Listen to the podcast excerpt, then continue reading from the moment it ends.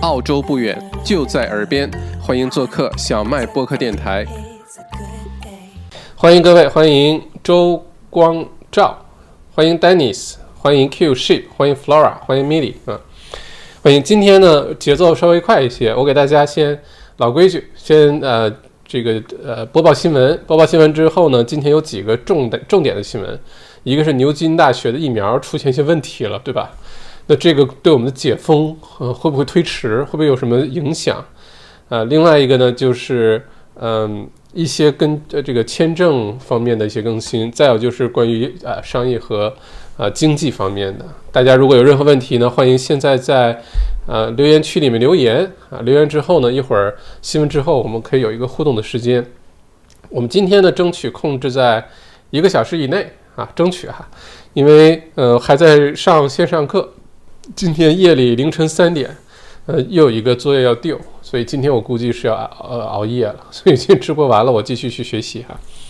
你看麦校长还是很很爱学习的，不是在努力的为大家呃创作内容啊开课，就是我自己也在不停的学习，还有录书啊。对了，今天小白读书上线了一本新书哈，财富类的书，大家一定要去听一听，跟疫情期间呃有很大关系。如果你有财务的压力啊。甚至有一些负债啊，这本书也许会帮到你啊。巴比伦最富有的人已经上线小麦读书 APP 了，大家可以去听一下。另外这周嗯还会上线另外一本新书，是这本，叫做呃《The Last Law of Attraction Book You You Will Ever Need to Read 》，呃最后一本关于吸引力法则的书哈，那就是你只读这一本就够了那意思。啊，这书里面讲了很多工具哈，讲吸引力法则，嗯。这个我们从另外一个角度去讲一讲，如果你生活当中很多不满意的东西，感情啊，呃，财务状况啊，工作啊，健康啊，啊，你不快乐啊，有没有什么其他办法能解决这事儿哈？这本书讲的是这个。至于他讲的有没有道理，至于这些方法好不好用，咱们到时候详细的讲解，供大家来呃评判，好吧？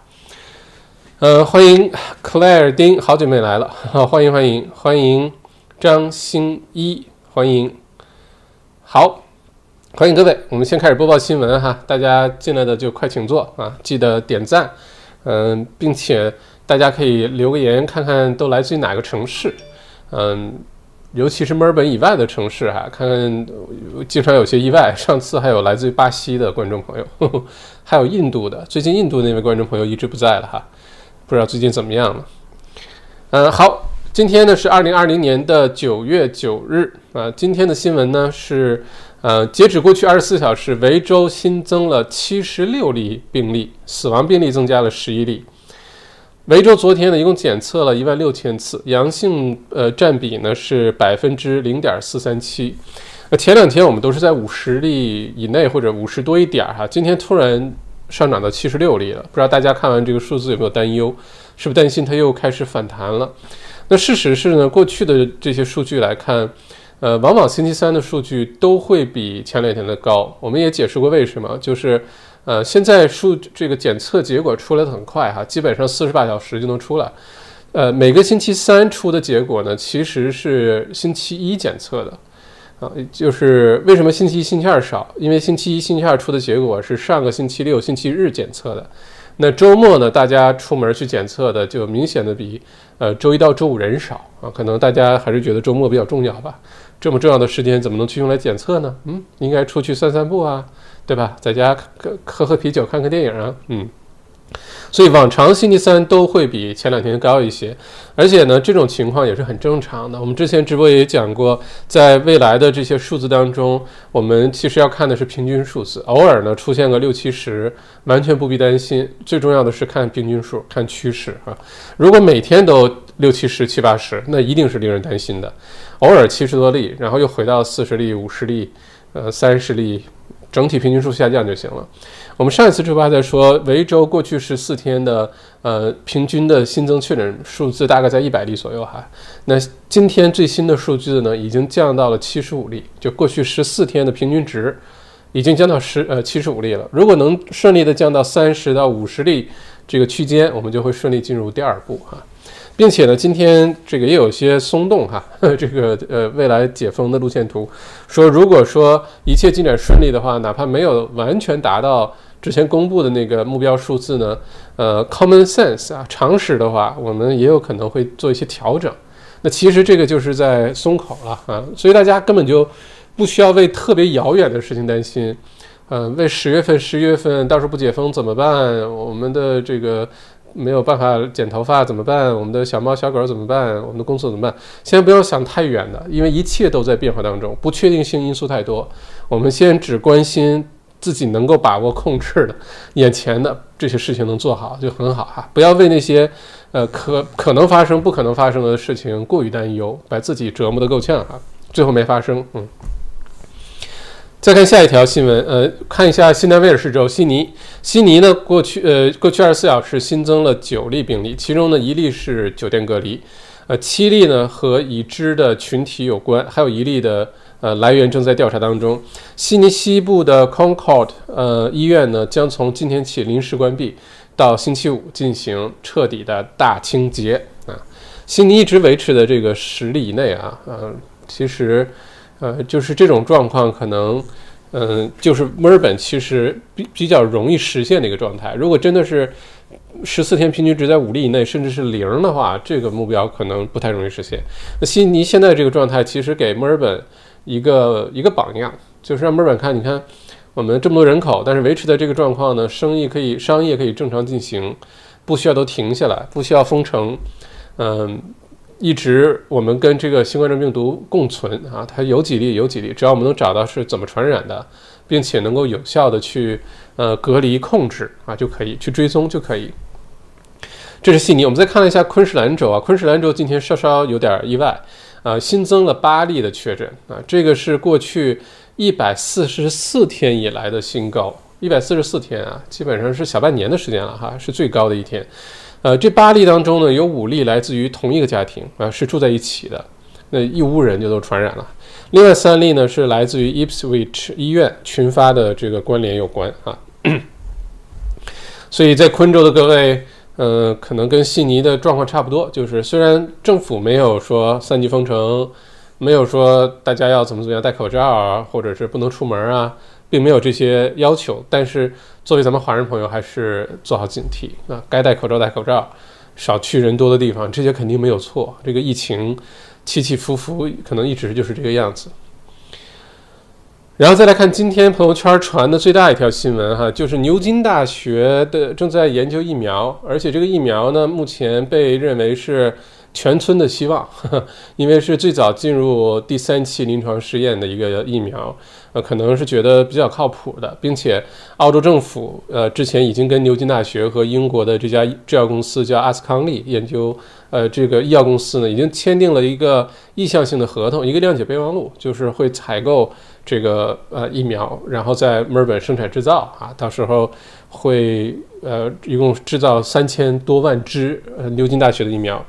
但今天呢，出了一个插曲，就是，呃，当进入第三期临床试验当中呢，呃，有一位参加临床试验的志愿者出现一种潜在的而且不明病因的疾病，因为这种情况呢，这个疫苗被临时叫停了，现在这个实验叫停了啊，呃，这也是首个宣布暂停的已经进入三期临床试验的新冠疫苗，这并不是唯一一个进入三期临床试验的，但是是第一个被暂停的哈。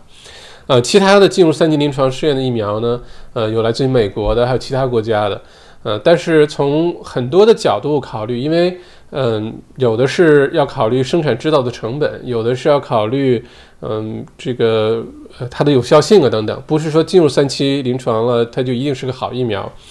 那比较目前来说比较靠谱的一个是牛津大学的，另外一个呢就是啊昆士兰大学的。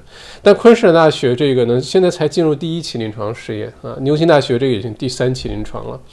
今天这个新闻出来呢，我看呃其实不少人还是比较担忧，就是觉得说如果说出现问题不能按时完成，或者这个疫苗最后就没有研发出来，那我们的封城也好啊，澳洲开放边境也好啊，留学生回来也好啊。呃，家庭的团聚也好啊，等等，是不是还能按时进行？那这里给大家讲解一下这个疫苗研发的整个过程哈。像呃一一个疫苗的研发过程当中呢，呃，如果说开始大规模的进行，比如说第三期临床试验了，它是有相当的概率会出现一些志愿者，呃，发生一些反应啊，出现一些疾病。这个疾病呢，有可能也有可能不是。呃，因为这个疫苗呃试验引起的，完全有可能，比如说它就是流感，或者是它因为其他的什么问题，呃，得了一些什么其他的病啊，感染了其他的细菌啊，或者被其他的病毒传染了，这是非常有可能的。这个在疫苗的研发当中也是非常非常常见的一个现象。呃，但一旦出现这种问题的时候呢，疫苗的研发就必须暂停，这是常规。一旦暂停下来呢？这就可以进进一步的去观察和调查，为什么这个志愿者出现这种反应。如果说最后论证出来跟这个疫苗没有关系，那这个研发可以继续。如果说研究出来发现就是啊这个疫苗造成的，那就可能要及时的调整。否则，到时候几百万人、几千万人，甚至上亿人接种这个疫苗的时候出问题，那个后果就是啊不可收拾的。这是为什么？通常一个疫苗的开发周期是两到三年。呃，现在我们说十个月、十二个月就想做出一个疫苗，就是当中会出现这种不确定的因素哈。一旦出现了一些问题，按照正常的规则来说，就必须叫停。那现在这个举动呢，其实从另外一个侧面来说，也是牛津大学在开发疫苗当中这个期间呢，嗯，态度很严谨，而且很透明，就没有出现哎呀，为了赶紧把疫苗做出来这种小事儿，我们先不说啊，先瞒报，咱们先继续进行着，为了这个抢时间，然后那边偷偷看看是怎么个情况，如果跟疫苗没关系，这事儿就不说了啊。如果是疫苗造成的，那我们再看怎么去这个解决它。那样做反而令我们担心啊，所以现在这个情况是非常非常正常的。会不会影响到后续的这个疫苗的生产制造等等？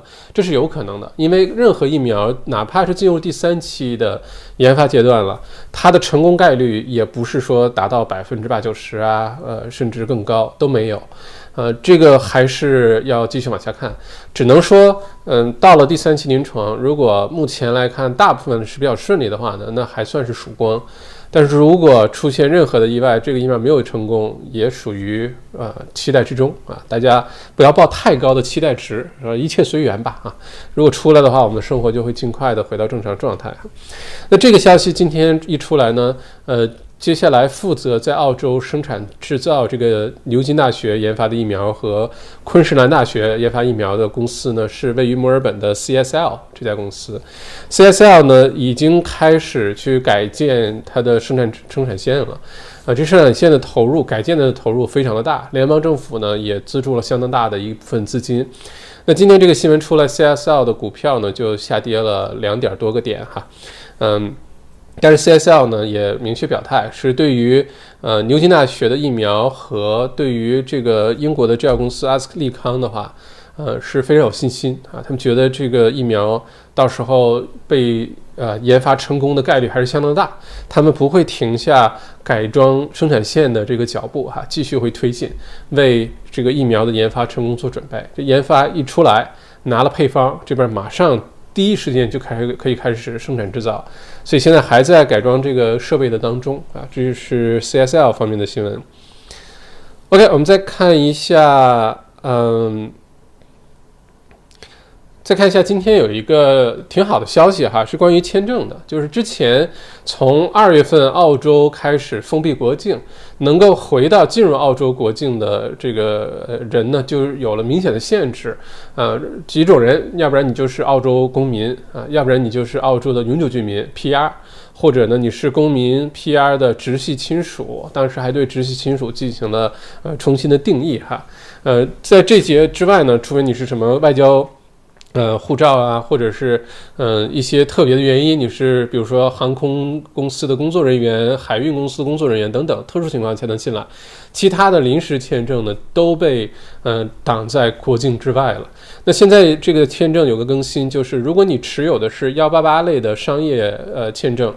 啊，什么幺八八 A 或者幺八八 C 啊，等等这些，啊，这种属于一个临时的商业签证，对吧？因为你为了最后能拿到 PR 呢，你先会拿到一个四年的幺八八的签证。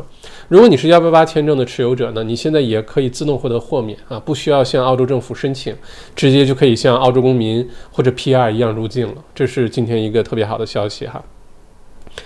OK，再看下一条。呃，现在呢，很多的国际上的一些知名的学府，包括伦敦经济学院呀等等一些知名的大学，呃，都这个很多的教授学者呢，呃，用建模和过去这几个月美国的数据、欧洲的数据呢去论证，得出一个什么结论呢？就是说，呃，封城这种事情哈。在最初期的时候是很见效的，对于呃控制疫情，对于抑制这个新增病例来说是非常见效的。但是当这个封锁达到差不多两个月左右时间的时候，呃，封城的效果呢，对于经济的打击就会变得非常的大，而对于健康保护，对于抑制疫情来说，收效就会越来越呃越小。这是现在得出一个结论，所以现在从这个模型来说呢，也在讨论说维州，呃，四季封城之后又延期两周，包括后面，呃，这个五步走的话也是非常慎重的逐步解封，到底呃有没有太大意义啊？因为现在有一种说法，或者是呃用数据推演出了一种看法呢，就是第二轮第二轮传播这事儿是不可避免的啊，这第二轮传播或大或小。能不能在控制当中？但是第二轮传播是不可避免的，在多个国家都出现这种情况。那如果如果一直封城的话呢？对于经济的打击将会是呃非常非常大的。那我们来看一组呃 KPMG 的一个数据哈。那就可根据 KPMG 建立一个数据模型预测呢，呃，随着维州的企业关门的时间的延长，啊，在最糟糕的情况下 （worst case scenario） 情况下呢，在截止九月份的三个月里呢，经济打击或高达六十亿澳元啊，呃，在就在还有呢，就会有出现三十五万人失业啊。那即使是不是 worst case scenario，不是。呃，最惨呃最惨的情况，就就是在一个很有可能会发生的情况下，这模型的得出的答案是，九月份这个季度维州呃将新增十九万失业人口，这一个季度啊增加十九万失业人口，而且呢造成经济损失是三十五亿澳元啊，这个封城对维州的经济打击还是相当大的，呃，并且呢会牵连整个澳洲的 GDP 啊。OK，这个是关于这个封城带来经济影响哈，呃，我们再看一眼这个中澳的贸易关系哈，最近呢一直在升级，对吧？之前呢是大麦、巴利啊，还有牛肉啊，后来呢是葡萄酒，都被呃这个各种反倾销调查呀，或者是呃大幅的增加关税。那现在呢，澳洲最主要的牛肉和羊肉的出口商呢非常的紧张。因为很担心澳，如果两个国家的贸易关系、贸易摩擦继续升级的话呢，将会很大程度上影响澳洲的农业啊。因为呃前昨天又有一个新闻，就是澳洲的两位记者在中国呃驻扎在中国的两位记者，一个是 Financial Review 啊金融评论报的，一个是嗯这个 ABC 啊新闻的，呃两位记者被。嗯，不能叫驱逐出境吧，是被劝出境了哈，因为呃这个过程非常的复杂，还是澳洲的这边嗯大使馆去通知他们准备好离境，还是这样，呃中间两这个记者还被呃国内的警方。呃，叫去问话等等，中间出现了很多的情况嘛，这里就不展开说了。不过这个事情呢，其实也从另外一个角度意味着两个国家现在的关系摩擦啊，逐步的在加深。那澳洲的农业出口呢，这个中国是非常重要的一个，不是非常是最重要的一个目的地国家哈。目前每个月澳洲出口到中国的牛肉就值两亿澳元，每个月啊两亿澳元的牛肉出口，这是相当巨大的一个市场。并且根据澳洲这个牛肉的出口商来说呢，曾经，呃，不管跟什么中东啊、欧洲啊、伊拉克啊去做贸易，都没出现过现在这么糟糕的这种情况和风险。一旦如果这个摩擦出现了，如果说澳洲的铁矿石出口在有些闪失的话，那澳洲的出口真的是不堪设想啊。呃，是有些政客呢就问这个呃牛肉出口、羊肉出口商说：“哎，你不出口中国没事儿啊？这地球上人多的地方很多啊，你们去出口印度怎么样？”然后这个出口商就说：“哎，这些人真的是对于这个市场一点概念都没有哈。首先呢，印度有百分之三十的关税，印度跟澳洲是没有什么自贸协定的，这是第一个，这关税太高。第二，印度的人虽然多，但消费力跟中国是没有办法比的，对吧？第三，最最重要的，印度人很多人是不吃牛的，吃羊，你可以把羊给出呃输出进去，但是呢，还是那句话，消费力也好，关税也好，是跟中国市场是完全不能比的哈。所以现在，呃，就出现澳洲大的这个农业，尤其肉类的出口商呢，就非常希望澳洲的政府也好啊，还是各相关的这些机构也好。哎，最好就不要再升级这个摩擦了，以防真的出现这个呃进一步的贸易的限制、出进口的限制，那对很多商业来说，尤其一些大企业来说，有可能都是致命的打击哈。这一条是关于出口的。我们再看一下，呃，维多利亚州呢最近想出了一个好点子啊，怎么去找新冠状病毒疫情的热点哈？是维州当局呢在全州设立了二十五个污水的监测点，污水监测点，呃，目的是什么呢？为了更好的监控疫情啊，来分析污水，呃当中的这个新冠状病毒的片段，就能知道大概哪个区。出现了新的传染，那根据最新的污水的检测结果呢？维州的阿阿波罗贝 （Apollo Bay） 就在去大洋路的路上啊，很多朋友肯定都去过那儿。Apollo Bay 是去大洋路上沿海的一个非常重要的小镇，那个小镇上还有一家呃获奖无数的冰激凌店，大家以后等解封了去。嗯，大洋路路上到了阿波贝，你肯定不会错过的。那街上一共没有几家店，而且冰激凌冰激凌店就那一家，一进去满墙上都是获奖的那些证书什么的，你就知道是那家了哈。嗯，那最近呢，维州在阿波罗贝的这个地方采集到的污水样本中就发现了新冠状病毒的片段，所以当局呢现在呼吁阿波罗贝附近的居民呢，一旦有任何轻微的症状，赶紧去检测啊，因为前一段时间就是上周哈，呃，去大洋路的路上 c o l l e g 这个小镇也是呃离阿波罗贝很近，就出现了密集的传染，一个人传染给了二十四个人，那阿波罗贝附近可能会出现一些新的社区传染哈。嗯，说到污水传染这个，说说到检测污水这个事情哈，之前维州还做过一个什么事儿呢？是通过检测污水来判断有多少人吸毒。嗯，这个新闻大概三四年前了哈，就通过检测呃墨尔本城区不同区的这个污水排放，嗯。这当中的这个冰毒的这个成分，来判断大概多少人吸毒，居然当时计算出来推倒推导出来一个结论呢，是墨尔本 CBD，就是中央城区这附近呢，当时说有多少，呃，有至少有是六千人以上是有可能是吸食冰毒的，啊，从排泄物当中就给分分这个分析出来了哈，不知道是不是准确啊。OK，这个是维州。嗯，在下面呢，看一下这个澳洲州与州之间的边境的关系哈。今天呢，新州的州长呢又向昆州开炮了啊。这新州和昆州两位州长都是女性哈，脾气都比较铁娘子哈。之前呢，新州和昆州就互掐了好长时间，新州就一直对昆州不满，就说你们无缘无故的封锁我们这个边境，不让我们新州人去你们昆州啊。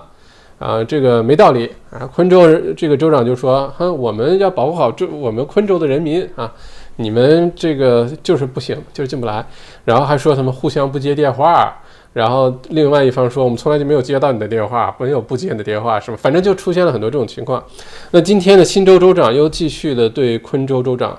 公开的表示不满啊，认为坚持关闭两州的边境呢是没有任何健康的理由的，没有任何原因啊，因为现在新州的社区传染已经非常非常低了啊，呼吁尽快的开放昆州的州境。嗯，其实新州和昆州州境，我觉得啊不会特别久就会开放，因为昆州虽然一方面很强硬，呃，要保护好昆州的人民啊不被传染。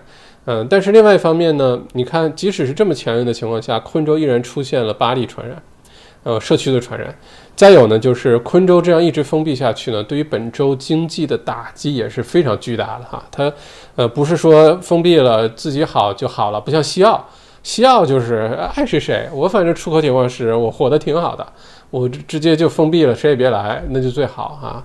但昆州不是，昆州经济很大程度上是要依赖新州和维维州的，那一直封闭下去对昆州没有任何好处。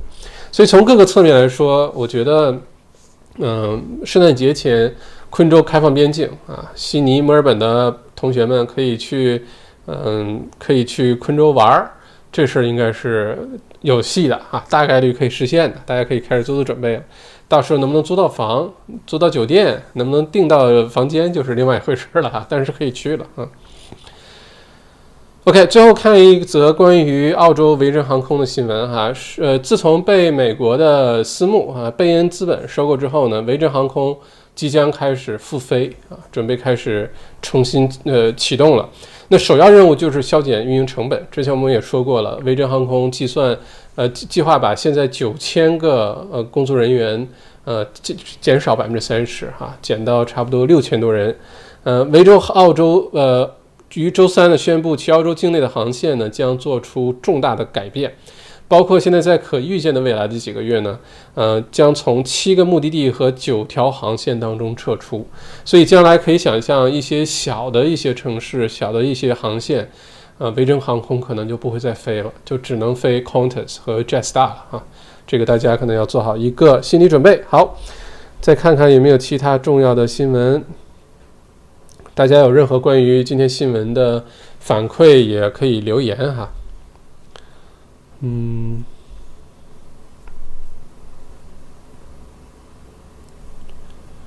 噔噔噔噔噔噔。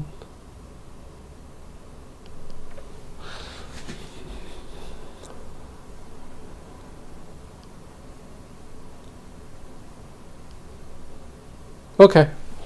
基本上重要的新闻就是这些哈，我看一看，OK，看一看大家的留言，看大家有什么，哎，谁点个呸啊？刚才我说什么明确的观点了吗？我刚才只是在报新闻哈，还是大家手滑点错了啊？现在改还来得及啊，偷偷改过来啊。嗯，看看大家的留言，看有没有什么问题。嗯，张欣怡说州长很快就会下台了，呵呵，这是听哪儿说的？是有什么小道消息吗？真是太好了，看来这位同学是非常希望州长下台啊。有什么好的人选吗？能替代现在的州长吗？可以把现在维州治理的更好啊？有信心让这位州新新的州长上台吗？啊，嗯嗯。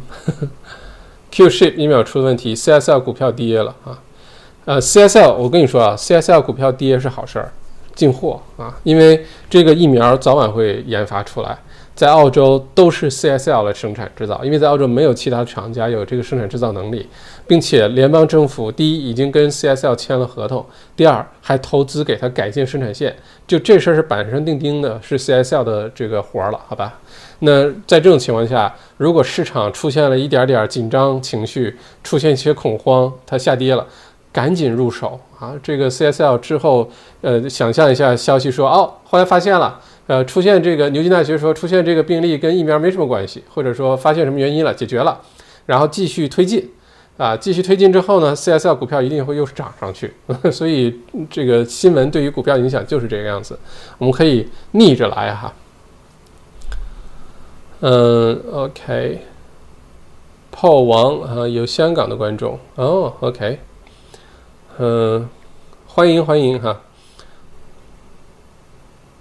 Crystal 说，主要检测完，在结果出来之前不能出门，所以大家都不愿意周五去检测。哦，原来是这样，检测完周末就不能出去了哈，尤其天气好的时候就更不愿意去检测了。Dennis 说，校长讲讲对华人的歧视问题，据说。Clayton 饭店被砸了。最近我刚刚骂走了一个货运公司的白人司机，据说，呃，居然说中国垃圾货要丢到垃圾场，而且连续几天拒绝来我公司 pick up stock。最重要的是，我们通报给 Star Trek 货运公司后，他们居然包庇护这个司机。我们已经决定了停止合作，直到问题得到合理的解决。整个事件就是一个感觉气死人。备注一下，我们多年跟多个货运公司合作都很融洽啊。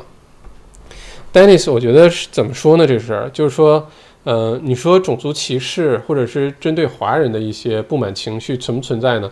肯定是存在的啊！而且不光是在澳洲，可能在很多的国家啊都存在这个问题。现在，呃，因为一方面呢，可能是舆论的影响，因为现在不管我们是不是承认或者是正视这个问题，事实是现在有一种舆论的导向，就是呃，这个新冠状病毒可能跟中国有关系啊，就它不是一个天然的一个天灾啊，现在是有这种观点的，不然的话，呃，之前澳洲总理也不会在那个什么多国峰会上，呃，首先提出说要这个调查。让让让中国哈发起新冠状病毒来源的独立调查，嗯，也是因为这一次说澳洲站出来说要求中国去进行独立调查之后，才有了后来的什么大麦出口涨税啊，呃牛肉的限制啊，呃葡萄酒反倾销调查呀等等，之后都是这个之后发生的事情。那你可以想象，那整个澳洲的这个舆论。呃，就是在往这个方向走，那不可避免的，大家就会觉得说，哦，那是不是就是对吧？就尤其是受教育水平比较低的人，我在澳洲生活的这些年，一个很深的感受，之前在直播中也讲过哈。我觉得第一呢，要说真的包容的话，就是对亚裔、对华裔的包容的话，我觉得美国做的比澳洲要好很多。就在在美国，现在虽然它也有它的种族问题啊，尤其是呃黑人呃遭受歧视啊，出现各种各样的这个暴力事件啊等等啊游行啊什么 Black Lives Matter 啊等等，但是在美国你会发现亚裔呃会有包括华裔，在美国基本就是主流社会，就大家不把亚洲人当做外国人啊，就觉得亚洲人就是就是美国人啊。这一点呢，我觉得在澳洲能够感受到还没有做到像美国那么包容啊，这也跟历史啊，跟很多东西有关。你能觉得在澳洲呢，华裔、亚裔跟本地的人呢，多多少少还是有些区别的啊。但是从我这些年工作学习的感受来说呢，我发现越是受教育好的人，越是阅历比较资深的人，或者是呃工作职位比较高的人。呃，越不会出现种族歧视的这种问题，或者是他涵养很好，他不让你知道啊，不管是哪种情况哈，呃，越是受教育水平低的人，呃，尤其是一些呃华裔或者亚裔人比较少的一些区，你比如说西澳的一些区啊，昆士兰的一些区啊，呃，塔斯马尼亚的一些区啊，就会出现更多的呃所谓的种族歧视啊，或者是歧视华人这种现象，更多这种情况发生，嗯。这个是我一个非常客观，在澳洲，我来澳洲二十年了哈，这是我非常客观的一个感受。嗯，但回到刚才你说的这个问题，就是说对华人歧视这些问题，我觉得这个问题呢，可能要分开两部分看。第一呢，嗯，是不是只是歧视华人啊？这种可能还是个别现象，因为有的时候我们华人还会。呃，可能歧视什么印度人，或者歧视什么其他地方来的人，对吧？又说，哎，你看这个最近疫情都是你们印度人啊，都是你们什么黎巴嫩人啊，这个做保安不好好做，然后呃，结果给墨尔本造成第二轮疫情啊。然后你看见印度人，看见黎巴嫩人，你可能都觉得心里不爽啊。我也看有些朋友发朋友圈，可能是家里装修或者盖房子。呃，找的可能是印度的公司，结果那个干的特别不靠谱，给他造成更大的损失等等，然后就说，哎，这个种族的人干的活就千万不要找等等。我们华人其实也是歧视的，我中国人可能是地球上最歧视其他地方人的一个民族哈，我们自己也歧视自己啊，歧视不同地域的啊，等等等等啊，这是一个客观事实。那回到澳洲呢，有的时候是针对华人吗？是全社会只呃歧视华人吗？还是？可能各个种族都歧视，只是我们平时不知道，我们也不关注这事儿。我们对呃华人发生的一些事情呢比较敏感，这是一个。另外一个呢，就是我我觉得，呃，从我们的角度来说呢，嗯，首先不要有这个弱势，就是呃这个心理哈。首先不要有这个呃受害者心理，就觉得谁都歧视我们啊，或者是呃在生意当中或者平时生活当中出现一些摩擦啊，我们就认为是针对我们华人的。啊，要把这个观点也要摒除。有些人他就是看什么东西不爽啊，有可能他就是觉得你们这个产品做的不好，质量不好，出现很多问题。事实是中国产品的质量。呃，过去这些年一直在提高，但也确实还没有说达到一个无可挑剔的水平啊。确实有的时候会出现一些质量问题，这个我们客观的，我们如果内心足够强大的去正视这个问题的话，也是这样子哈。有些人呢，他可能就觉得啊，你们中国人产的东西质量不好，印度人产的质量不靠谱，或者是呃什么你们意大利产的东西，你看现在喜欢车的朋友也很多人不停的去骂意大利的汽车，什么阿尔法罗密欧那车好看，呃好不好看不好说，但是质量问题那真是这这各种质量问题。就大家可能对于某些地域某某些东西都会有自己的一些看法和想法，像你刚才说的这种情况呢。呃，这个司机首先呃口出不逊，这个我觉得作为 Star Trek 一个公司来说，不管他公司老板怎么想，他要想好好在澳洲混下去，因为澳洲明确规定是不不允许种族歧视的。这公司要想在澳洲好好混下去的话呢，就应该主动的把这个处理好，不管是员工出于歧视也好，还是就是对某一个国家的产品有偏见也好，都应该把这件事情处理好。嗯，但是是不是就是歧视我们了？是不是就是这个呃这个种族歧视了？我倒觉得也不用太往心里去哈。嗯，而且很有可能只是一个人的现象，或者说这个 Star Trek 现在这公司因为最近生意太好了啊，物流这太忙了，东西都送不过来，可能就没有心思去解决处理这些问题，好吧？嗯。而且这种情况会一直出现的，这种情况会一直出现的。不，不管是现在这个中国和澳洲贸易出现很多摩擦，啊，还是说，呃，之前中国跟澳洲蜜月期关系特别好的时候，你会发现都会一直存在这个问题，就大家都会有自己的看法。而且在澳洲，嗯，怎么说呢？大家比较直，想什么说什么。我记得，嗯，之前也遇到过一些澳洲人啊，尤其是乡村的一些澳洲人。嗯，他们看到的接受信息的方式呢，就比较局限，就看电视、看报纸，对吧？或者上上网。他们平时接触到的海外的人呢，可能也比较少啊，一些尤其是华裔可能比较少，所以他他的看法，那就基本上就是新闻说什么就是什么，那那就看他看什么新闻了。因为澳洲的这些媒体有一些也是有倾向性的，所以有的时候怎么说呢？嗯，我们反正华人社区团结啊，把自己做好，不要做那些丢人的事儿。就就很好啊，不然的话，有的时候也不怪有的人对我们有些偏见，因为你半夜跑出去买麦当劳，还拍片上传，然后被主流媒体曝光，啊，这类的事情发生，那你说，当然有人有呃有微词哈，也是可以理解的。我从到澳洲到现在，说实话，嗯，可能一次都没有遇到过所谓的种族歧视，或者是。被人呃指着鼻子说你们中国怎么样，或者你们中国的东西怎么样，我一次都没有遇到过啊。呃，我遇到的朋友里面或者人里面，当然是什么情况什么都有了，嗯，还都是很友好的啊，至少都没有表现出来种族歧视的这一方面哈。嗯，OK，这是我对这个看法哈，Dennis 啊。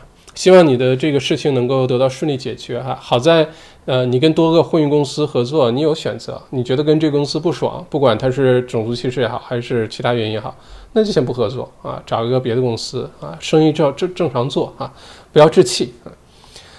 呃，Scarlett，我觉得大家态度心态要好，就像麦长麦校长说的，不要因为几个极地增长就担心死了。呃，我周围的华人朋友们一看见感染数字增长，就说完了完了，我就觉得不需要这么悲观吧？啊，的确不需要这么悲观哈，完全不需要。啊，数据这东西，以后再给大家有机会讲讲数据。数据呢，全在解读，而且呢，数据的解读呢，要用多个维度去解读啊，包括时间的维度啊，呃，包括对比去年同同期啊，或者是平均数啊。数据代表的趋势更有意义，一个单独的数据没有任何意义啊！你说今年七十六例，你说是好还是坏？如果跟之前一天增长七百六十例比，那简直太好了，只是平那时候的百分之十啊！而且那时候就是就是前两个月的事儿，不久以前的事儿，对吧？那你说七十六例糟糕吗？那前两天都四五十例，今天突然七十六例，而且我们定了个目标三十到五十例，这些数字呢，都是表达了我们心中的一个。一个一个意识，一个情绪，其实，嗯，我们看趋势就好了，完全不需要。明天就算明天八十例，你都不需要担心，主要还是看这个下降的趋势。因为这个检测，我们也说了，甚至跟周是不是周末都有关系。你就说这检测结果这浮动，那影响因素还是很多的哈。只要大家的整体上是往下降的，并没有出现新的爆发性的社区传染，我们就应该很放心哈。嗯，而且人的心态呢是比较爱传播。悲观的、负面的事情啊，非常喜欢传播这样的事情，嗯，之前也分析过，我给大家解读有一本书里面讲过哈，人类的大脑从就智人有这智人这族活下来，到有在山洞里活，然后呃跟野兽做斗争，到现在人的大脑呢就会出现两种机制啊，是保护我们，让我们能够赖以生存到今天的最重要的两个机制。一个机制呢，就是在找缺什么，就是呃 lacking；另外一个机制呢，就是在找什么东西被攻击了。我们大脑一直在不停的搜索这方面的信息。那在原来远古时代呢，找的就是哎有没有野兽来了，或者我们是不是缺吃的、缺喝的、缺缺山洞住的地方了，啊，缺过冬的衣服了。就因为这个机制，才让人们一直保持警惕，然后活到现在，对吧？但到了现在这个社会呢，我们可能不用担心野兽啊，不用担心缺吃少喝。啊，这些问题了，但是我们现在这个机制没有变，会找什么呢？哎，世界上哪儿出现什么灾难啦？呃，哪儿又出现什么疫情啦？哪儿又出现什么大的什么车祸啊？或者是这个飞机呃坠毁啦？呃，等等这些情况。而且人呢有一个特别搞笑的一个一个心态，就是很多人啊，不是说大部分，我相信咱们小麦直播间的各位就没有这问题。就是比如说投资理财这回事儿哈，如果说自己呢没有投资。啊，这不管是懒惰也好，还是谨慎也好，还是不看好这个投资也好，但他突然发现谁投资股票赔钱了，他那个时候的心态比他自己，呃，这个这个赔钱还要开心。你理解我的意思吧？就说我自己明明没有买到这股票，我我没有赚到这个钱，但我一看到别人赔了，哎呦，那个开心的感觉真的是比自己赔了还还开心。这种心态呢，并不呃，并不少见啊，甚至很普遍。啊，所以呢，大家容易陷入比较悲观的情绪，容易去被那些负面的新闻给陷进去。呃，很多的媒体呢也是抓到了人的这个心理，因为如果这个题目是用负面的语气去写的，比如说咱们今天直播间的这个新闻题目哈，嗯，如果叫比如说啊，突发啊，墨尔本疫情复燃，呃，出现那个什么这这个出现又出现高峰。这种题目，大家点击进来的概率就比现在这种非常乐观的、平和的态度，就说墨尔本又出现了一个小幅度增长，要点击率要高很多啊！很多的呃公众号也好，很多的新闻题目也好，就都是这种什么重磅叹号、突发叹号啊，什么这个呃后面说一个什么一看了让你吓死你的一个新闻。结果呢？你点进去看，好像又不是那回事儿。但你已经点进去了，它的点击量已经有了啊，它已经可以去换广告费了啊。所以很多的媒体呢，也借助大脑的这个工作原理，人们对于负面新闻更容易上心，对于正面新闻没有那么容易上心的这个心理状态呢，来用这个来骗点击量啊，也会出现这个问题。所以大家平时看待这些，第一啊，还是那句话，不需要太多关注新闻啊，你太多关注新闻，尤其负面新闻。你的情绪会陷进去的，你会很难自拔的，然后你就会整个人的 energy level，你的精神状态都会开始下降的。嗯，一定要调整好自己的注意力，就你该关注什么，不该关注什么，多看点喜剧片儿，多看点纪录片儿，看点电影，追点剧，美剧、国内电视剧，不管你干嘛。可能都比你每天看那些负面新闻要让你开心的多得多哈。看新闻这事儿就交给我们的小麦直播间啊，你到这儿来就是各种客观的解读，我也不吓唬你，我也不指望着写一个标题党让大家来点击来骗点击率，我这也没有广告费可以赚，对吧？所以就，呃，这是不要一看到新闻就一惊一乍哈，不要吓唬自己。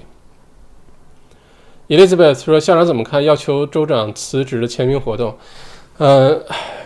这种活动不，首先不是第一次，也不会是最后一次啊，啊，什么时候都会有的，因为发起签名这个门槛太低了，谁都可以发起一个签名啊，嗯，并且这个呃签名这事儿，呃，最后能起到多大的效果，多大的作用，嗯，呃，最早签名在什么地方有用呢？在美国有用啊，也不是在美国，在白宫，就是白宫呢有一个规矩，你在白宫网站上开始一个签名，如果说超过十万人都签名了。那白宫呢就必须去呃介入啊，去研究这事儿，去看怎么能这个有一个反馈。这是当时白宫的签名。后来签名这事儿呢就发展到就在网上签名这事儿哈，发展到世界各地。你说在维州、在澳洲签名有什么作用吗？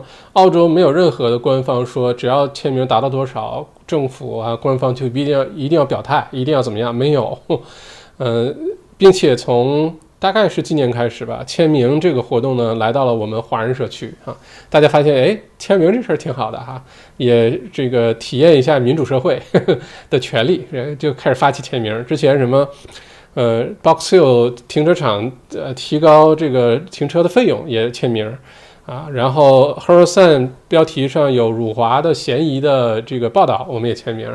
啊，然后让维州州长下台啊，签名，反正是各种各样的签名就都出来了。我觉得签名这种事情，就好像之前我们说，不管你作为一个政府也好，州政府州长还是联邦政府总理，你表达一个什么态度，就不用他们，不用他们那些那个。你看我这咱们直播间里面就两三百号人，我。随便表达一个观点非常鲜明的这个这个态度的时候，就会有人点呸。那你就可以想象，在这这个全维州五百多万人，全澳洲两千多万人，表达一个鲜明的观点或者做一个决定的时候，有多少人会提反对建议？提了反对建议，大家怎么办？反正在家待着都很愤怒。好，让你下台啊！所以这种事情，我觉得签名的活动不稀奇，会一直有的，会一直伴随着我们。但能不能见效，有多大效果？嗯哼，另外就是让州长辞职这事儿，那也是从另外一个角度说。首先，嗯，这个观点成不成立？那肯定对于很多人来说是成立的哈，就是就是让州长下台，就觉得你这个无能也好，那理由可以很多。那同时呢，也有另外一方就觉得州长这么做是无可厚非，那没有其他选择啊，你怎么办呢？对吧？嗯，再有呢，还有一种就是，呃，这个你说要求州长下台。有什么好的候选人吗？啊，如果现在有更好的、明确的解决方案，就维州州长现在这方案就是错的，我们就有一个好的方案，但州长就是不用，那行啊，你让他下台，或者是现在有好的这个候选人，呃，把这个现在州长干掉，我们这个上来之后，马上就所向披靡，维州马上就这个呃超新赶昆啊，就把这个都给解决了，行啊，那我我也去赞同啊，你换一个人上来嘛，那问题是有没有更好的解决方案？第二，有没有更好的人选啊？换个人会不会就比现在好？就好像二零二零年二月份的时候，二零二零年今年年初二月份的时候，我看不少朋友发朋友圈说：“哎呀，二零二零年能不能重启啊？就假装前两个月没过，我们重新来一遍二零二零，好吧？”那这问题就来了，那万一要重新过二零二零年，还不如现在这个境情况怎么办？啊，如果这个新冠状病毒还是会爆发，并且死亡率不是百分之一、百分之二，死亡率是百分之四十五十，像什么那个中东呼吸综合症啊，像什么埃博拉一样，那怎么办？那你还你就哎，那不重来了，就现在这样挺好的，对吧？因为我们不知道另外一个可能性啊，并且现在也可能没有另外一个选择性啊。嗯，OK，看看大家都在。啊，讨论各种嗯，我们这个频道呢，呃，尽量会呃回避关于政治的很多的话题哈。这个反正油管上聊政治的频道很多，博主很多，大家感兴趣可以去听，可以去看。我们聊一聊跟澳洲相关的经济啊、生活啊、地产啊，嗯，有趣的一些呃这个历史事件呀，我们多聊一些这些事情哈。Jimmy 说今晚有小麦读书听了，嗯，这个书我自己觉得录的挺好的，就我自己觉得收获很大啊。里面讲的九大呃财富的基本原则、基本心理状态，我觉得对于疫情期间非常好用。希望大家听了之后能有感受啊，也欢迎给我一些反馈，不管你到直播间来给反馈，还是到小麦这个微信公众号啊下面给反馈都可以啊啊，我很希望能收到大家的各种反馈。嗯，苹果版的小麦读书 APP 马上就会迎来一次重大的更新，大家反馈的很多的什么断点、续听啊等等这些问题都会得到改善。啊，另外一个就是安卓版啊，已经进入测试阶段了，很快就会上线了，所以这是又是一个好消息啊！安卓版的朋友们也会受到非常好的收听体验了哈。OK，我们继续看哈，嗯。嗯，安主说，其实印度也不是不吃牛，他们不吃的只是其中一种被他们称为称为神的牛。不过他们不怎么爱吃红肉，倒是事实啊。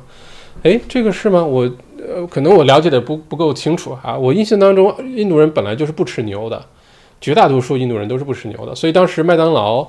到印度的时候开业的时候，麦当劳的菜单上就没有牛肉汉堡这一项，就是用其他肉代替的哈。嗯，因为我对麦当劳作为一个生意、作为一个公司、作为一个商业是特别感兴趣的啊。当时看过一个这个故事，我回去再研究研究。难道是我理解错了？我就一直以为印度在，呃，印牛本身在印度。不管是什么牛，难道印度人对牛也歧视？有的牛是神，有的牛是是肉，不知道哈。Paul 说 CSL 主要太高了，嗯，CSL 是比较贵哈，啊，但是非常稳健。嗯，Liz 张，还有小白校长一直 follow 你的录播，第一次参与你的直播，欢迎。想问你之前提到的 Risk App，我试着 download 这个 App 没有成功，问题出在哪儿呢？啊，你你是今天第二个问我了哈，不是 Risk 啊，这个 App 不叫 Risk，给我打出来叫 Risk，R A I Z，不叫 Risk。如果一个投资的 APP 叫 Risk，那大家就不应该敢去用了吧？这起名起的就有很大问题啊，叫 Risk 不是 Risk 啊，我打在下面，你可以看一下。嗯。OK，Robin 说：“我记得第一次封城时候就提出了污水测试，现在第二次封城后后期才出了测试结果，半年过去了，但政府的效率和疫情对应措施可见一斑。”嗯，呃，刘娜，我老公就是幺八八，憋在现在也进不来。今天上午刚刚想给他申请豁免，结果下午就 发布可以入境了。人生如戏呀，恭喜你啊，刘娜，恭喜。校长，现在国内回来必须在悉尼隔离吗？能不能悉尼转飞墨尔本再隔离？这方面了解吗？这个我还真的不了解。呃，首先，嗯，如果是回来的话，这个我还真不知道啊。这个可能，呃，回来的时候就会发现了，就知道会发生什么事情了。嗯，我猜，我猜是会需要隔离的。我猜的话。不然的话，国内现在澳洲境内各个州之间弄得这么紧张，然后境外回来的都不隔离，那还有什么意义呢？对吧？我觉得是可以隔离。你的问题是在悉尼隔离还是在墨尔本隔离，是吧？如果是回墨尔本的话，我觉得大概率是在墨尔本隔离啊。悉尼会说我我不管你维州的，你回维州去哈，然后在维州的酒店里隔离，这是大概率的时间，但我不确定啊。嗯。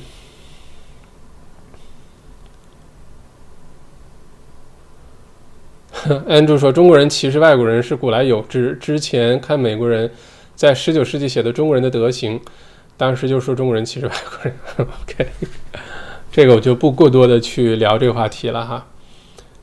嗯，路易斯说赞同每个国家都有歧视话题。我一个朋友是大学博士兼职教授，呃，教课教授提过一次，他的上司的歧视是很高端隐士的一种眼神表达方式。” OK，好吧，我们其实吧说这话题的时候，可以扪心扪心自问哈，就说你问一下自己，你发自内心的，你觉不觉得对哪些国家的人是有偏见的？偏见一共分呃大概七种，最常最常见的 bias 分七种，这个可能在谈判课上会详细的讲这七种偏见。就有些时候你会形成一个天然的偏见，对于某一个长相的人啊，对于某个族裔的人，或者对于来自于哪个国家的人。你会天然的形成这个偏见，这个偏见的形成呢，跟我们成长的经历有关，跟我们成长过程当中接受到的信息、媒体的新闻、看到的某一部电影、听到的某一个故事都有很大的关系。能够真正去除这些偏见的人，能够很客观的对待这个世界上每一个人的人，那其实是非常非常的少。我们可以问问自己心里哈，其实我们可能每一个人心里都多多少少对某一类人是存有偏见的。嗯，能不能上升到种族歧视，那是另外一回事儿。但是我们可能对某一族裔的人都是有偏见的，这是非常常见的哈。所以如果是这样的话呢，嗯，就是自己也存在这个问题呢，我们就不能对其他人也过高的要求，因为可能大家都差不多啊，只是有的表现出来了哈。Jack 说还要把偏见和歧视略加分开，人性一样，不必过于敏感，自强敢争，大度平和。嗯，Jack 说的很好，给你点个赞哈。Wonderland 说：“我也从来没有遇到过歧视，新人朋友们帮助我呢，感恩。拿个心交朋友，呃，那管什么肤色？嗯。Paul 说：同意 Jack，跟底层人闹这些没有用，自己做好自强就可以了。OK。付小小说：不要过度解读，不要贩卖焦虑。嗯。路易斯说：说得好，呃，说得对，保持积极心态。我每天出门运动、看书，非常好的一段时光。嗯。你看我说，麦校长说有曾经有想过搬家到布里斯班，请说说心路历程好吗？主要是因为布里斯班的天气嘛。哦，不是布里斯班，是黄金海岸，黄金海岸或者是阳光海岸，黄金海岸吧？啊，嗯，心路历程啊，其实我没有，从来没有在昆士兰长期住过，最多也就住了一个多星期。嗯，度假的状态，也不是就觉得自己是到那儿生活了。呃，之前呢，工作当中经常去昆士兰啊，经常去，每个月都去布里斯班啊，什么黄金海岸啊，经常出差。呃，这其实澳洲这些城市，我经常原来去出差，什么悉尼啊，呃，塔州啊，Perth 啊，嗯，南澳啊，经常去。呃，这些城市里呢，我印象非常好的。有可能是黄金海岸，因为一想到黄金海岸都是度假的状态，对吧？睡得特别香，啊，这个起床了吃个好吃的，然后去周围转一转玩一玩，然后那边反正常年温度都差不多，十几、十八九度到三十四五度，就夏天没有墨尔本热，冬天比日墨尔本要暖和很多。对我来说，可能最重要一个事情呢，就是它没有花粉症，这个对我来说很重要。墨尔本什么呃都好，就两点，第一个是冬天有点冷。第二呢，就是花粉症。其实墨尔本从生活来说，真是丰富多彩，有交响乐团啊，有艺术中心啊，呃，有这个 city 各种店啊可以逛啊，然后有什么皇家植物园，周围可以去的地方很多哈。但是我的性格呢，呃，我可能更喜欢，嗯，可能这些对我来说，一年有个几次就可以，不需要常年的有，我也不会天天去听交响乐乐乐队的演奏，对吧？所以黄金海岸的整个心路历程就是一直原来觉得墨尔本很多事情放不下，就从来没有觉得说可以，呃，换一个地方生活或者这么快的换一个生活地方生活。原来一直以为是退休之后的一个计划，但这次疫情发生之后呢，突然发现很多事情都可以通过网络来进行。原来以为不可能的事情，这次疫情加快了这些呃变化哈，呃，突然发现原来是可以的。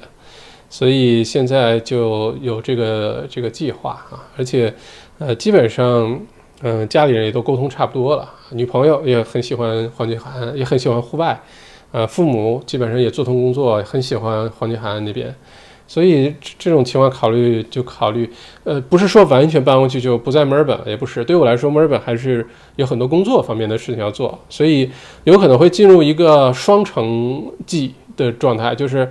可能一半的时间，甚至大多数的时间在呃昆士兰，然后一小部分的时间呢在墨尔本，然后其他的事情呢通过网络解决沟通，依然保持这个互动工作的状态。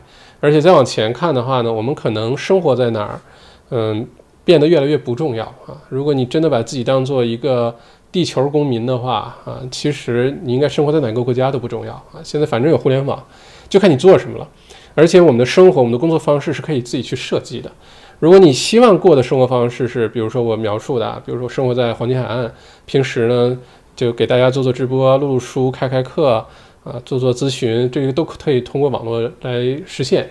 然后有些工作呢需要面对面啊等等的，那我可能就飞回墨尔本了，一个月有一个星期在墨尔本待着，或者是集中一两个月在墨尔本待着。然后墨尔本特别冷，或者是墨尔本花粉症季节了，我就就在黄金海岸或者黄金海岸附近，什么阳光海岸、Nusa、Byron Bay 啊，去那边待着。如果这个是你希望过的生活的话，你可以现在就开始给自己设计这样的生活。那你就看遇到哪些问题，比如说有哪些事情你走不开，那能不能让你走开，或者把这事情索性就解决掉，然后换一个，开始设计这个生活，逐步的实施哈。呃，人生苦短，你想过什么样的生活呢？就应该有勇气的去追求啊，不要畏首畏尾。嗯，我们在澳洲其实搬家也好，换个地方生活也好，其实特别简单。驾照一时半会儿都不需要换，也没什么户口不户口的，你搬过去对吧就行了。呃，很多东西都非常简单，其实，所以可以换一换哈。Wonderland 不是自夸，只是分享。封锁城市，宵禁给新人老人家送上很多口罩，其真心担心他们才送，人会感受到你真心，嗯。Jack 说：“聊聊房子吧，投资房，墨尔本还是布里斯班？今天不详细聊了哈，这个咱们换一天详细聊这事儿。呃，因为我一会儿还要上课，今天一定是熬夜了，所以我们大的话题，咱们反正一三五风雨无阻都会直播，我们到时候聊房子吧。投资房呢，我的建议，如果买房子的话，我的建议其实还是优先考虑墨尔本。墨尔本接下来几年增长的动力远远要高过昆士兰，其实啊。”呃，昆士兰下降的动力还是比较足的。当然也看区、看房屋类型、看价格区间这些具体的因素。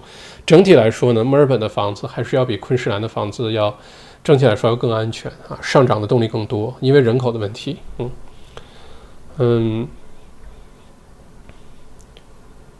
看看。呃，Clay 想呃，关于股票的这个，今天不展开说。你看过我之前的直播啊？上星期天那天晚上讲的比较多，就是上周日，呃，为大家解读四级呃封城那个路线图那一期直播，两个多小时。嗯，最后的半个小时有讲到很多关于股票的我的看法，你可以去看一下哈。呃，这周日的股票的这个公开课，哎，欢迎大家报名哈，已经多少七八十个人报名了吧？啊，欢迎大家报名，会详细的讲澳洲股股市，呃，这方面事情。接下来大家应该好好关注一下澳洲的股市嘛，应应该好好关注一下，嗯，给自己多一个选择。你未必真的去投，但你知道之后，你都了解之后，你再不投，它是一个主动的决定。如果你不知道，或者是听那些传说，或者网上看了，朋友说了，家人说了，然后你没有去做，有可能你会错过不少东西哈。接下来一定要给自己多一个选择，嗯。Jack 说：“校长，我是来自悉尼的。印象中提出病毒常态化是中国，但中国只要有一例本土病例就很紧张。我觉得悉尼暂时来说才是最常态化。例如去到悉尼一个华人区 Eastwood，去到后根本感觉不到现在还处于疫情阶段。嗯，悉尼在这个和疫情共处的这件事情上，目前来说做的还挺好的。因为从八月份到现在一直是这个状况，就每每天几例、十几例，一直是维持这个状态。”也没有出现中间有几次很惊心动魄的时刻啊，就很担心就出现密集传染了，但是还没有社区传染都没有发生，所以目前来说，悉尼在这方面确实做得挺好的哈。如果墨尔本之后能达到现在悉尼的状态，其实都已经非常难得了啊。嗯，Sean 说，Raise 的银行卡绑定需要注册过股票账户的银行卡吗？不需要。只要是普通的银行卡就可以捆绑哈，Raise 不是股票投资账户哈，所以你不用把它理解成为一个，呃，股票的投资账户是不一样的哈。James 说想问一下关于 Raise 的风险会不会类似国内的暴雷啊？这方面倒是不会，澳洲呃这方面这个监管这方面做得很好。就是说，他如果他投的本身就是很分散的，他说了他投的是澳洲的指数、亚洲的指数、呃美洲美国的指数，投了什么政府债券、企业债券，他就一定是真的是去投，他不会假装。但只要是这些什么债券这个组合没什么问题，那就没有问题，就不会出现说他说投了没有投或者偷偷撤资，你不知道，不会出现这种问题哈。你有说澳洲本地的疫苗研究有进展吗？校长有没有关注一下？感觉好久没有澳洲本地疫苗的消息了。澳洲本地最主要的就是昆士兰大学的疫苗研究团队，啊，目前呢已经进入一期临床试验了，但是刚刚进入一期临床。呃，昆士兰大学的疫苗如果这个走完三期临床的话，可能最快也要明年的三四月份，最快啊，或者是明年四五月份，嗯，能完成三期临床。澳洲将将将来自己生产的疫苗，呃，绝大部分会来自于这个昆士兰大学呃的这个配方哈。嗯，愤怒老司机说，校长做内容可选择性很多，不用受地域限制。嗯，发现对我来说，有个电脑，有个麦克风，有个相机，有个互联网，其实就可以哈，真的是不需要就一定我需要出现在哪儿。所以这一点。呃，不过之前再往后推几年也不是这个样子。我是一直想过这种自由自在的游牧生活，所以就给自己设计这样的生活方式，然后朝这个方向一点一点努力，然后慢慢的来实现。那这次疫情呢，其实是加速了这个实现的过程哈。Christine 说：“疫情状态下怎样实现双城生活？如果 border 关闭，没法其他州啊。疫情期间肯定没有办法，像现在这种情况就没有办法啊。我是说，这疫情解除之后啊，到了今年年底、明年年初之后啊，有了疫苗啊，这种情况下，而且再换个角度说，如果下一次再被封城的话，我宁愿封在昆士兰一个大大 house，然后屋里头有吃有喝有玩，后院有个小船。”然后我宁愿被封在那么一个环境下，当然这是开玩笑，希望再也不要有这样的封城哈。嗯，愤怒老司机说，远程办公普及了，可能墨尔本真要失宠了，移民也不会大批过来，会影响房产和经济。校长怎么看？之前不是预测墨尔本在二零三零年人口会反超悉尼，主要是新移民过来，现在疫情过来还是这样吗？墨尔本的人口还会持续的增长的，墨尔本依然会是呃海外移民和澳洲其他城市移民的一个首选目的地，这是绝对的。即使是在疫情之后，不会失宠的，因为呃墨尔本的就业机会还是要更多，而且就算很多人说在家办公啊，并不是说所有的工作都是完全在家办公了。有些公司虽然说疫情之后呃也不回到办公室了，但它不是说完全不回了，是说。呃，轮岗制，每个人每个星期有两到三天是在办公室工作的，其他时间在家工作，然后大家轮换。所以现在你发现很多的大的公司的办公室并没有撤，还在留着，就是为了这个目的。只不过原来你在墨尔本生活，你为了上班方便，不需要天天在火车上挤一个小时，或者开车塞一个小时，有可能是有的人会牺牲空间，住在一个比较小的地方，但靠近市中心、靠靠近工作岗位近的地方。但之后如果出现这种情况，你会发现很多人就会选择说：“哎，我一个星期如果只有两天、三天需要去办公室，需要去 city，那我就去搬去牦牛屯好了，我就搬去呃 Geelong 好了，我就搬去丹东丹东山上好了，或者其他时间都在家办公。那我干嘛不找个鸟语花香，找一个能看山看海的地方？反正两三天去市中心压力完全不大，对吧？进两次城而已啊。”会出现这种变化，但墨尔本从未来的这些年来看，依然是移民的最重要的目的地，这是肯定的哈，不会失宠的。Jack 说：“对了，校长，马斯克的 Starlink 明年有可能投入使用吗？如果以后大规模使用，住山里不用担心互联网信号不好了。”是的，是的。目前 Starlink 的进展我也很密切关注哈，我还经常上他网站，把我想住的地方的邮政编码都输入进去了，我就等着收更新。现在的呃进展呢是。在今年年底之前呢，呃，美美国的北部和加拿大会开始使用 Starlink 就卫星互联网，然后明年二零二一年呢，基本上地球大部分地区都会开通，澳洲肯定是那个大部分地区里面的，啊，如果是这样的话，因为它的工作原理是卫星，它不再是铺设网络线路了，那样的话你在哪儿都没关系啊，没准你在山上状态那个信号可能更强都说不定啊。所以，这个对于人们的居住的选择，可能也会发生很大改变。因为原来你在山里住，在一些偏远的地方住，你的上网速度就是会慢，就是会受影响啊。那现在有了 Starlink，可能就完全不存在这个问题了哈。H H A，因为疫情，父母一直留在澳洲，没能回国，现在快要一年了。因为签证有个条件，十八个月最长待十二月，这种情况下应该怎么办呢？能申请豁免豁免这个条件吗？H A 是可以的哈。现在呃，移民局呢为了解决很像这种情况非常多，就是签证明明到期了，但没有办法离开澳洲，移民局单门专注临时推出了一个新的临时签证，你上网去查一下，就是呃，如果是就是你说的这种情况啊，到期不能续签，然后又不能离境，你申请那个签证。就代替现在这个签证了，然后你就可以合理合法的在澳洲继续待着，直到有下一步，你是申请新的签证啊，或者是到期可以离境的时候再离境就可以了。所以这个去移民局网站看一下啊，不用担心。Neil 说，校长分析一下墨尔本、悉尼比有什么不同，差在哪里？特别是现在封城已经几个月了，为什么仍然有那么大的不确定性？墨尔本和悉尼比有什么不同？你说哪一方面有什么不同啊？在疫情方面有什么不同吗？这个。如果是疫情的不同的话，最大的就是在最开始的时候，一旦开始传播了，如果在最开始那个时候没有控制好，后面就非常难。呃，悉尼现在做的比墨尔本好的呢，就是追踪这一项，就一旦发现一个确诊，他马上能追踪，马上能知道是谁，呃，他都去过哪儿，跟谁接触过，然后马上能控制住。墨尔本之所以出现第二轮封城呢，是当时酒店出问题。然后在最开始的那一两个星期呢，没有立刻的有效的追踪和呃控制，然后一旦开始爆发，当那个传染基数从几个变成几十个的时候，那个就那就很难很难再控制了。然后它变成几百个就非常快，因为我们之前讲过，在病毒学传在病毒传染这个呃方面呢，有一个参数叫 R note，R note 就是 reproduction rate，你这个病毒。呃，传播率啊，就一个人能传播给几个人？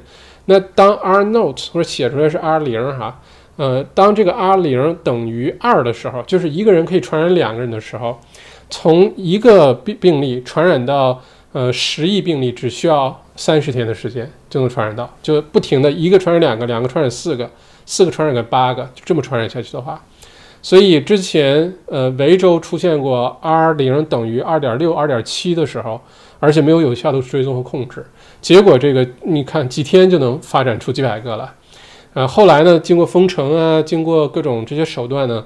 把 R 零压到了这个一左右，甚至低于一的水平，那就是一个相对比较安全的水平。就是现在悉尼，悉尼现在的 R 零肯定是呃一以下，就是它的传播率并不高，呃，不是一个病例一定会传染给另外两个人，不是一以下就是可能每两个病例出现两个病例，有一个可能会传染给一个新的病例，就是这种情况哈。这个就是最大区别。病毒的传播最重要的就是在前面那一两天。前面的二十四小时、四十八小时，控制住就控制住，没控制住就会出现爆发。Amanda 说 r a c e 可以理解为保本理财，只是收益不同吗？可以这么理解了。但是保本理财这事儿怎么说呢？没有什么东西是保本的。你存银行的钱，二十五万澳元以内是保本，其他也不叫保本。买政府债券可能相对来说更保本，就就比投资保本一些。但是在投资领域没有任何真的是保本的哈，如果你听到保本投资，那有可能就是有问题的，没有任何保本投资，大家一定要记得，你买房子也好，你投资任何东西也好，其实是没有任何保本的投资的哈。